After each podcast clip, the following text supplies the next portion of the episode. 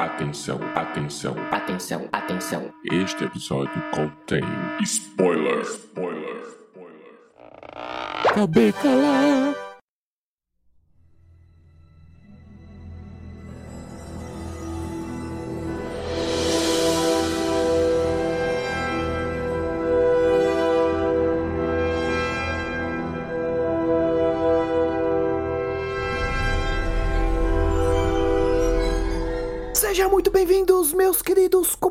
Cubolins, em mais um episódio aqui do P3. Pra ser específico, mais um cubículo. Aquele episódio curtinho, mas tão curtinho, que se você entrar na Matrix, ele acaba. Eu sou o Diego Ramon e... Why, Lana? Why, why, why do you persist in Matrix? Ah, Que peste. minha imitação de Agent Smith. Meu Deus. Esse- Ah, já, já valeu. Fala aí. Quem- é você na, na fila, na fila da Eu, Matrix? eu não sei qual a realidade eu estou agora. Se eu tomei a pílula azul ou a vermelha, porque eu não sei depois dessa abertura aí. Bom, mas enfim, meu nome é Matheus. E vamos lá, né? Cubículo aí de Matrix. Bom, como é um cubículo, a gente não tem aí a abertura pra falar aumenta o som, se o programa Matrix vem com a gente, né? Mas falei de qualquer jeito. Eu queria começar com uma pergunta simples. O ano de 1999. Aonde você estava, Matheus? Rapaz, eu tinha seis anos. Por aí. Acho que é isso, se eu estiver certo. Nasci em 92, 6 mais 2, né? 8. Não, na verdade, é 7 anos, né? Tá, tinha 7 anos aí. Ainda bem que você é professor de inglês, apesar de não falar pato inglês, né? Ainda bem que você é professor de inglês, apesar de não falar pato inglês, né? É, humanas aqui é forte, a matemática não é tanta aí, não. Então, É por isso que eu nem somei nada. Mas então, É. você viu Matrix em 99 ou você foi de- a ver Matrix depois, o primeiro? foi bem recente na realidade que eu vi Matrix. Foi por conta do meu pai, na verdade, que ele tava curioso também pra assistir ao filme. E a gente colocou aqui, né, para meu pai comprou naqueles do Google que tem e a gente começou a assistir. Eu gostei muito, meu pai não gostou tanto, né? Pra mim é um dos filmes mais fodásticos que existe na época do cinema, que era, né, de 1990, né? Ah, só uma pergunta que não quer calar, porque a sua resposta vai depender se você vai ter shame ou não. Em que ano você assistiu esse filme? Rapaz, eu acho que foi 2019, por aí. Por favor, edição, coloca um shame. Sim, sim, sim. E, Então, eu protelei muito pra assistir Matrix, porque, ah, confessando aqui para os nossos ouvintes, né? Eu tenho preguiça pra assistir filmes que são mais de duas horas. Eu fico pensando, se será que eu vou perder tempo? Essa é só minha, o meu único arrependimento. Então, eu nunca dei play, na verdade, mas já estava é, há muito tempo nos meus planos pra assistir Matrix. E eu me arrependi, né, de não ter dado play antes, porque eu gostei muito do filme. Pra mim, Matrix sempre vai ser um clássico. É, não sei agora, né, depois que a Warner fez o favor de estragar, né? O primeiro sempre vai ser um clássico. É, Não o primeiro. Importa se as continuações são ruins. É, Exatamente. E é bom frisar aí, né, também para os nossos ouvintes, que eu não assisti os- as duas continuações, né? Então isso também deixa aí umas lacunas. Você se safou porque não são filmes tão bons, então eu não vou dar shame. É, então, eu nunca assisti porque, primeiro, eu nunca vi necessidade de ter uma continuação cá entre nós. E segundo, que eu já tinha ouvido também comentários como esse do seu, de que as continuações não tinham sido muito boas. Então eu disse, eu não vou perder meu tempo assistindo alguma coisa que não é bom. Se pra mim tá satisfatório o primeiro filme que fechou ali tudo certinho. Eu só assisti, né, porque pode ser que vocês estejam pensando assim, tá, e por que que assisti um novo filme? Por causa do hype mesmo. e também tava com certas expectativas de, de ver o Keanu Reeves atuando aí como o Neo, né? Então, é, e não gostei muito do que vi não, né? Mas a gente vai comentando aí o que é que a gente pode aproveitar desse filme. É, só pra contextualizar, eu assisti em 1999, né? Eu já era um pouco mais velho, nasci em 86. Se quiser, ouvinte, faz a conta você, porque eu não vou fazer, eu sou de humanas, eu não vou errar que nenhuma coisa Arriscar. errou.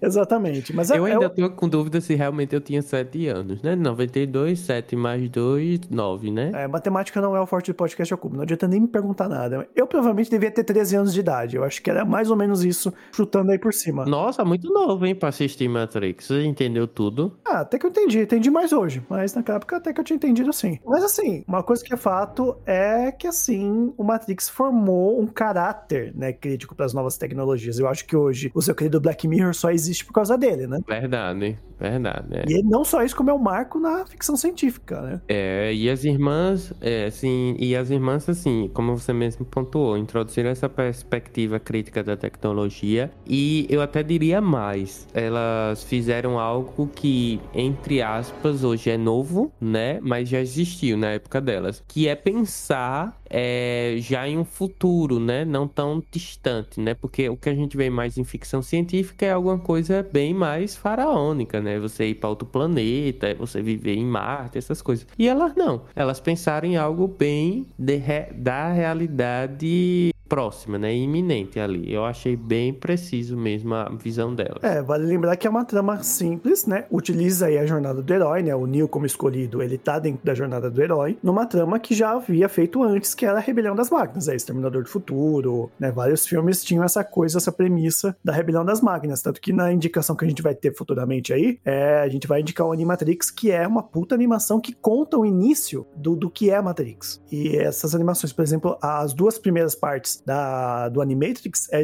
exatamente isso: a rebelião das máquinas, a guerra contra as máquinas. Então é uma trama que já era utilizada antes no cinema. O trunfo delas foi como elas fizeram, né, Matrix. É uma coisa que inovou, tanto pela utilização do bullet time, que é uma coisa que também não é nova, né? Elas trouxeram dos animes, né? Os animes já utilizavam o bullet time, não como parte assim, da narrativa, mas como parte da filmografia, né? Para mostrar a bala chegando, né? Certos golpes, né? Você pode ver que realmente é o anime. Você pode até ver aquele filme, né? O Tigre e o Dragão, que eles têm muito essa coisa de, de ser uma coisa estética na parte da batalha. Então elas queriam transportar essa ideia da animação japonesa para os filmes de Hollywood, só que aí elas trouxeram toda a carga ocidental, né? Pra aquela ideia de vamos explicar o porquê que eles lutam assim, porque eles estão dentro de um é programa de computador. Eu acho que inclusive elas nasceram para fazer Matrix. Eu acho que assim, botaram na terra pra dizer, vocês vão fazer Matrix. Primeira temporada de Sense8 eu gosto, tá? Depois ela se perde um pouco, mas eu gosto muito da primeira temporada de Sense8. Então, a visão delas é disso, de questionar uma realidade. E elas fizeram isso com Matrix muito bem. E, assim, perderam um pouco a mão e em Sense8, porque eu acho que é um fator como Matrix atualmente, né? O, o, último filme agora ficou mais na lacração do que na história em si, no enredo, né? Me pareceu assim que elas disseram, tá, a gente vai fazer porque a Warner tá enchendo nosso saco aqui, e como você mesmo já falou, com ela ou sem ela, a Warner iria fazer, então elas disseram, vamos ganhar dinheiro. Podia ser pior. É, eu acho que até seria pior, porque ou não, né? isso me lembra muito Game of Thrones, sabe? Porque ficaram naquela, naquele lenga-lenga de que. E é o Warner, hein? E é o Warner, que é a HBO da Warner. Então, é, então. Ficou naquele lenga-lenga de que ia fazer as coisas, coisa e tal. Aí teve gente que desistiu, teve gente que não concordou, coisa e tal. E no fim eles fizeram aquela bosta, né? Do final. Que até hoje a gente ainda não se recuperou mais do que aquele casamento vermelho. Mas enfim, iria ser com elas ou não. E aí talvez a bosta seria até maior, né? Mas a gente. É até um papo, né? É um papo que a gente tem que poder render só um cubo, que seria falar sobre a insistência dessas empresas de querer voltar com a sua franquia, né? Parece que não tem medo de inovar. Você até falou, né, em off, que nisso a Netflix não tem medo nenhum. Se é uma bosta, se não é uma bosta, ela tenta trazer coisa nova, né? É, então, eu acho que o Netflix, por ser um produto de internet, tem essa perspectiva, né? De trazer alguma coisa relativamente nova. Eu vejo que essas, esses conglomerados de mídia como o Warner, o HBO, né, a Sony, coisa e tal, gostam de ficar fazendo esses revivals. E eu até entendo, porque, por exemplo, quando os meus alunos assistiram Matrix, eles disseram não gostaram, entende? E eu trabalho mais com adolescente, né? Você vê aí o, o choque de idade. Você tem que passar TikTok pra eles. O filme eles não vão conseguir. É, não, então, assim, aí quando eles assistiram, é, ou melhor, eu possivelmente vejo assim, quando eles assistirem a, o Matrix novo, não vai ter tanto aquele choque, né, de coisa velha, antiga, entende? Então talvez seja isso. Pra gente que já tem uma idade avançada, o remake não funciona. Mas aí pega lá o pessoal também do Jumanji, por exemplo. Na época que a gente assistiu, eu considero melhor que o que veio com esse novo formato, né? Mas talvez essa geração agora curta mais essa nova é, esse novo filme aí do Jumanji. Então eu acho que. É, eu não vi. É, eu também não vi. Eu não vi, mas eu ouvi dizer que é bom. Eu ouvi dizer que não é assim tão ruim. Eles, tra- É. eles, eles trabalharam com uma coisa boa. Mas assim, Foi trazer comparação. o The Rock, trazer atores mais da realidade de hoje, que chamam mais atenção, né? Então eu acho que isso é até louvável. É. Então, é, aí eu acho que é esse choque de geração, né? E tudo que a gente já viu já morreu, entre aspas. Ficou aí só na nossa memória, por isso que a gente diz que Matrix é um clássico, né? Eu só, eu só digo assim que o filme tem uma certa problemática, é porque se ele quer inovar, por que é que então tanto flashback e tanta coisa que volta para o primeiro filme, né? Ah, isso é brega demais. Eu acho que o filme que usa flashback é, é querer subestimar a inteligência do público, no caso dos mais velhos, de que, ah, isso aqui faz alusão o tal filme, que não sei o que. Você não precisa disso. Muita gente já, já utilizou só na fala do ator sem precisar mostrar. É muito achar que o público é burro. É, e o roteiro tava bem ali, bem construído, apesar de todas essas coisinhas que a gente fala, que não É por isso que eu falo, eu não vou botar a culpa só na Lana, porque eu sei que é, isso pode ser coisa do estúdio, dos produtores. Ai, coloca a cena aí. Ah, mas isso aí com certeza. certeza. Coloca a cena aí do, do primeiro só, só pra fazer link. É coisa da edição que o, que o produtor obriga e o diretor tem que só abaixar a cabeça e falar amém. É, isso aí eu não, não nem cogito outra possibilidade. Eu acho que foi isso aí, fato. Outros filmes também já sofreram com isso, né? Mas assim, é a primeira coisa que me incomodou no filme, porque Matrix é Matrix, né? É um clássico, não precisava você ficar fazendo essas, esses revivals aí que eu achei que não agregou tanto, entende? O segundo e terceiro Então- filme já não agrega tanto. Tem coisas legais? Tem, que nem esse quarto filme. O quarto filme tem coisas legais, tem coisas que eu gostei, mas é aquela coisa. Sim, sim. É, é muito pontual. É, mas aí que eu digo, eu acho que é justamente isso, é pra essa geração nova que vai ver Matrix. Mas pra entende? velha também, né? Que eles tentaram É. buscar os fãs velhos. Sim. Aí eu acho que se esses negócios foram assim, diluindo a história e coisa e tal. Eles terem focado no Neo e na Trinity, eu achei, tá, ok, era isso aí que a gente estava esperando mesmo, coisa e tal. Eu, particularmente, achei assim, que Keanu Reeves estava assim, ah, gente, não sei o que, é que eu tô fazendo aqui. Você achou isso? Entende? eu não achei, não. Eu achei. É que assim, o- eu achei, às vezes. O Keanu Reeves, ele não é assim, ó, um grande ator. O cara, tipo, não tá no patamar de gente assim como Anthony Hopkins, como o Mads Ah, Mikkelsen. isso é fato. Mas eu digo Ele- assim, eu, eu não sei, eu achei ele mais animado, né, em Matrix 1. O Eu primeiro, também achei, claro. não, eu também achei. Eu revi o primeiro filme e também achei isso. No segundo ele tá. É que acho, acho que ele tá mais cansado, tá mais velho. Então, e nunca foi de ser assim um grande ator. O que eu gosto dele é como pessoa. Ele é uma pessoa legal, ele é uma pessoa que ele se diverte sim fazendo as coisas. Então isso é legal de ver em cena. Né? Mas é fato que provavelmente ele tá mais velho e tal, talvez. Né? A gente não sabe o que aconteceu nos, nos bastidores. Ele adora a Lana, ele vai em festa, já, já, já os paparazzi pegaram ele saindo de uma festa da Lana, né? Dirigindo a moto dele, que adora a moto, ele mesmo constrói as próprias motos dele.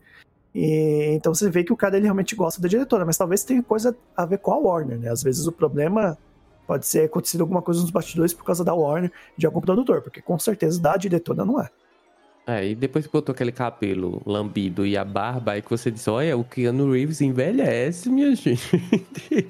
Não, pior que é o contrário. Quando ele tá de barba e cabelão, parece que ele rejuvenesce. Sem barba E ele é, parece eu mais acho que é velho. o oposto. Não, pra mim é sem barba. Pra mim, ele envelhece bem mais quando tá com aquele cabelo e Não, aquela não barba. acho. Porque ele é tido como um dos vampiros de Hollywood, né? É uma pessoa É, que não envelhece. é e o pior que depois eu vou te mandar no, no grupo, mas tem imagens de daquelas pinturas vitorianas e tal, que tem uma que é a cara do Keanu Reeves. Você fica besta. Aliás, É. não só ele, como vários atores, né? Tem essas pinturas que parecem ele. Sim. E sim, e eu achei uma sacada boa desse novo filme, eles é, terem explorado a pérola vermelha, né?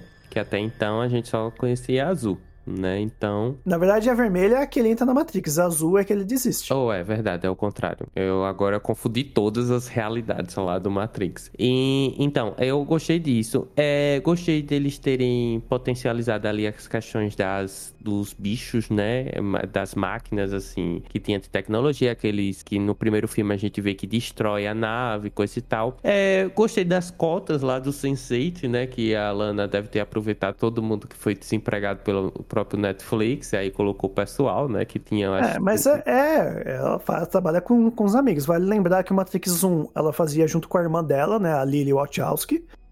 E a, depois, acho que a partir da segunda temporada ali, ele não trabalhou mais com ela, não sei o porquê, não sei se elas tiveram alguma briga, mas a Lana passou a fazer tudo sozinho, desde a segunda temporada de Sense8, depois o final também, e agora a Matrix, né? Mas eu acho que não, eu acho que a Lily só não quis entrar nessa furada, né? Acho que sabe é ela. É, Pode ser também. Então, aproveitando já que eu falei isso, né, né por que, que essa ideia da, da Lana simplesmente continuar persistindo, né? Eu brinquei na abertura, mas é uma fala do agente Smith, né, que ele, why, Mr. Anderson, why, why, why do you persist, né, que é porque você né, persiste nessa, nessa ideia. E pode passar um pouco pra Lana, né? Eu tava lendo algumas notícias, né, e foi bem isso que a gente falou, né? Matrix iria sair sem ou com ela. E aí ela falou: é melhor eu tentar fazer alguma coisa do que alguém destruir. Mas será que outro diretor iria fazer pior? Será que iria fazer melhor? Será que ia ser meh? O que, que você acha? Não sei, velho. Porque assim, eu acho que Matrix, é como eu já disse no início do episódio, acho que não tem necessidade de a gente explorar. Eu até, inclusive, também penso assim, e fazendo a analogia que a gente estava discutindo é, nos bastidores, é a mesma coisa que você, em 2040, você faz lá um Black Mirror, um revival do Black Mirror. Não tem Pode sentido. Acontecer. Pode, acontecer, mas para mim não tem sentido, porque a grande sacada do Matrix é justamente ser antes dessa época da tecnologia entende? Então, para mim, era a grande sacada, é, é, a grande mensagem do filme, essa questão da distorção da realidade, é, e a gente fica se questionando né, o que é Matrix. Eles colocaram atualmente nesse último filme, né, a questão do, do videogame, né, contextualizar aí com os bots, né, eu achei bem interessante essa coisa dos zumbis, que parecem os robôs, né, que a gente tem aí nas redes sociais, mas é aquela coisa, uh, não vejo muito agregar ao centro da Matrix, entende? Não vi tantas coisas. E o filme tem duas horas e meia, minha gente. Então, eu sinceramente vi mais uma história assim de amor, né? Um fanservice ali do Neo com a Trinity pra ver o que é que ia, o que é que ia dar, né? Porque Sim. não ficou isso claro nos outros é, filmes. Dizem, né? Eu acho que a eu acho que a própria Lana falou que ela quis realmente criticar a própria Matrix, porque já que eles queriam fazer uma continuação, ela falou: ah, então eu vou avacalhar e eu vou fazer uma história de amor e é só isso, né? O próprio PH Santos ele fala, né, gente, é uma história de amor né? Porque realmente a química do, do Ken Reeves com a Carrie Ann Boss é perfeita desde o primeiro filme. Sim. Então, isso é uma coisa que eu tenho que aplaudir de pé. Eu gostei muito porque são dois atores, né? Eu sou um velho pai, eu sou um nerd, e você acaba gostando porque você vê os dois, você gosta. Apesar que eu gostei também dos acréscimos, né? A, tinha aquela menina, né, que ela fez Game of Thrones, né, que foi uma das serpentes de areia que ela faz a a Bugs, que é de cabelo azul. Uhum. E foi uma edição muito legal, os personagens muito bons, mas assim, pouco aproveitado. Sim, e, é. foi, e foi complicado pro personagem do, do Morpheus nesse filme. Cara, o filme anterior era o Lawrence Fishburne, que não pôde gravar, e aí ele teve que ficar muito atrelado à figura do Lawrence Fishburne para ser o Morpheus. Teve ali uma. Ah, ele não era um humano, né? Mas ele tinha que ser atrelado à figura do Morpheus, assim como o carinha do Hamilton, né? Eu colocando Hamilton aí no, na gravação, que é ele fazendo o agente Smith. Ele também tinha que ficar preso ao agente Smith, né? Então, ah, talvez eles. Os personagens novos foram pouco explorados, talvez. Acho que a Bugs foi a que mais se deu bem, porque é uma personagem nova, então ela pôde criar do zero, é. que os outros ficaram muito presos. Mas Também assim, acho. essa parte foi a parte que eu mais gostei do filme, né? Pra não falar que eu não gostei de nada, eu gostei, sim, de algumas coisas. Eu gostei do filme, de uma forma geral, eu gostei. Eu só acho que a gente não poderia passar pano pra essas, todas essas questões que a gente observou ao longo que assistia ao filme também. Aí, assim, falei lá do Keanu Reeves, né? Que ele não tava tão animado. Eu, eu não vi isso na, na personagem da Trinity, entende? Ela tá do mesmo jeito, assim. Tipo, parou no tempo, aí voltou agora pra fazer o filme. Já o Keanu Reeves deve ter tido um barraco lá nos bastidores. Aí já vou gravar isso aqui que tá todo qualquer jeito, vou ganhar dinheiro mesmo e vou ficar mais rico do que que já sou. Bom, eu achei isso, né? Não sei se aconteceu realmente alguma coisa. Mas o filme se aproveita sim. Só uma retratação, tá? Só uma retratação. O Ken Reeves ele não se preocupa tanto com dinheiro. Ele é uma pessoa que na vida dele, ele gosta de uma vida mais simples, fácil. Tanto que ele não vive em mansão. Ele vive numa kitnet que não acha que precisa de uma casa grande para viver. Só para ele, ele fica numa casa pequena mesmo. Olha só, não sabia disso. Retratação feita com sucesso.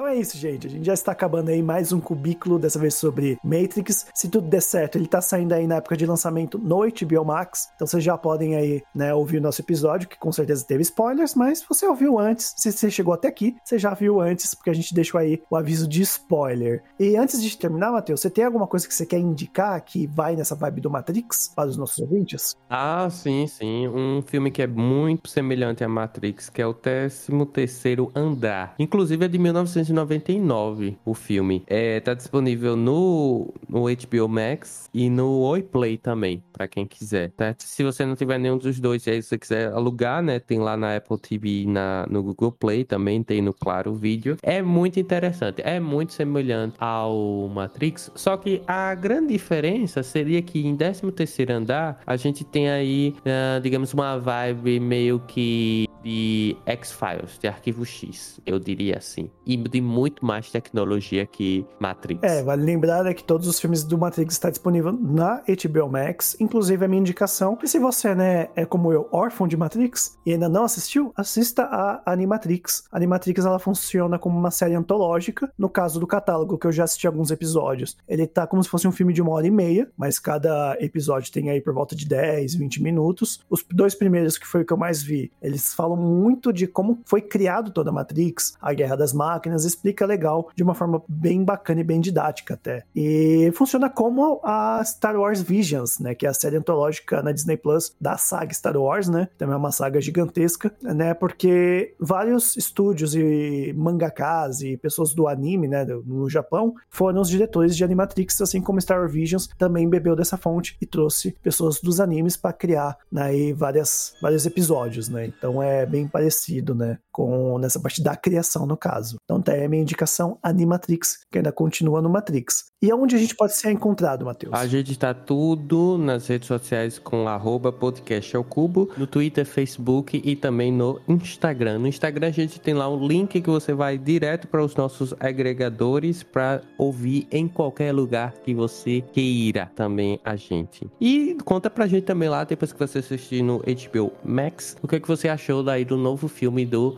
Matrix. É exatamente isso. Eu vou ficando por aqui. E, por favor, é, me dá uma saída. Eu preciso sair da Matrix agora aí, o operador. Me ajuda aí. A perola azul ou a perola vermelha você toma? A vermelha, com certeza. Desculpa. Eu quero, quero ter minha, minha liberdade. ah, então tá. Eu acho que eu ficaria na azul também. Ah, quer dizer, ao contrário de você, né? Mas enfim, vamos embora. é, já tá. Você tá na Matrix ainda, você não saiu. Operador, já tem o um lugar? Beleza, vamos sair aí. Vamos embora. Fui.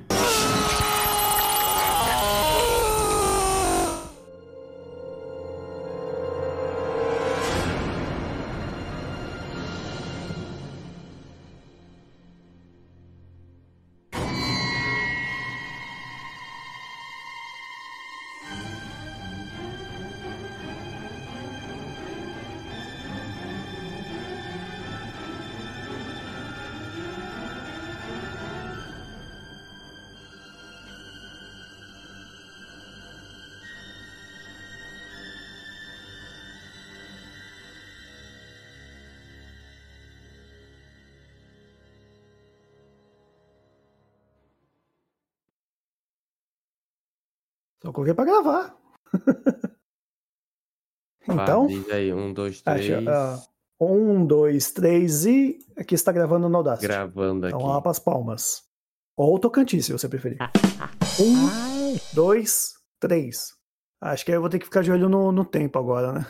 ah, deixa eu botar aqui o tempo. Ai, ai, ai. Il sole mio, e ela. Abrir aqui. Ah, vou deixar aqui ligado, tá bom. Quando você soltar, eu começo. Soltei. Beijo. Ué? Este podcast foi editado por Rabon Produções e Multimídia.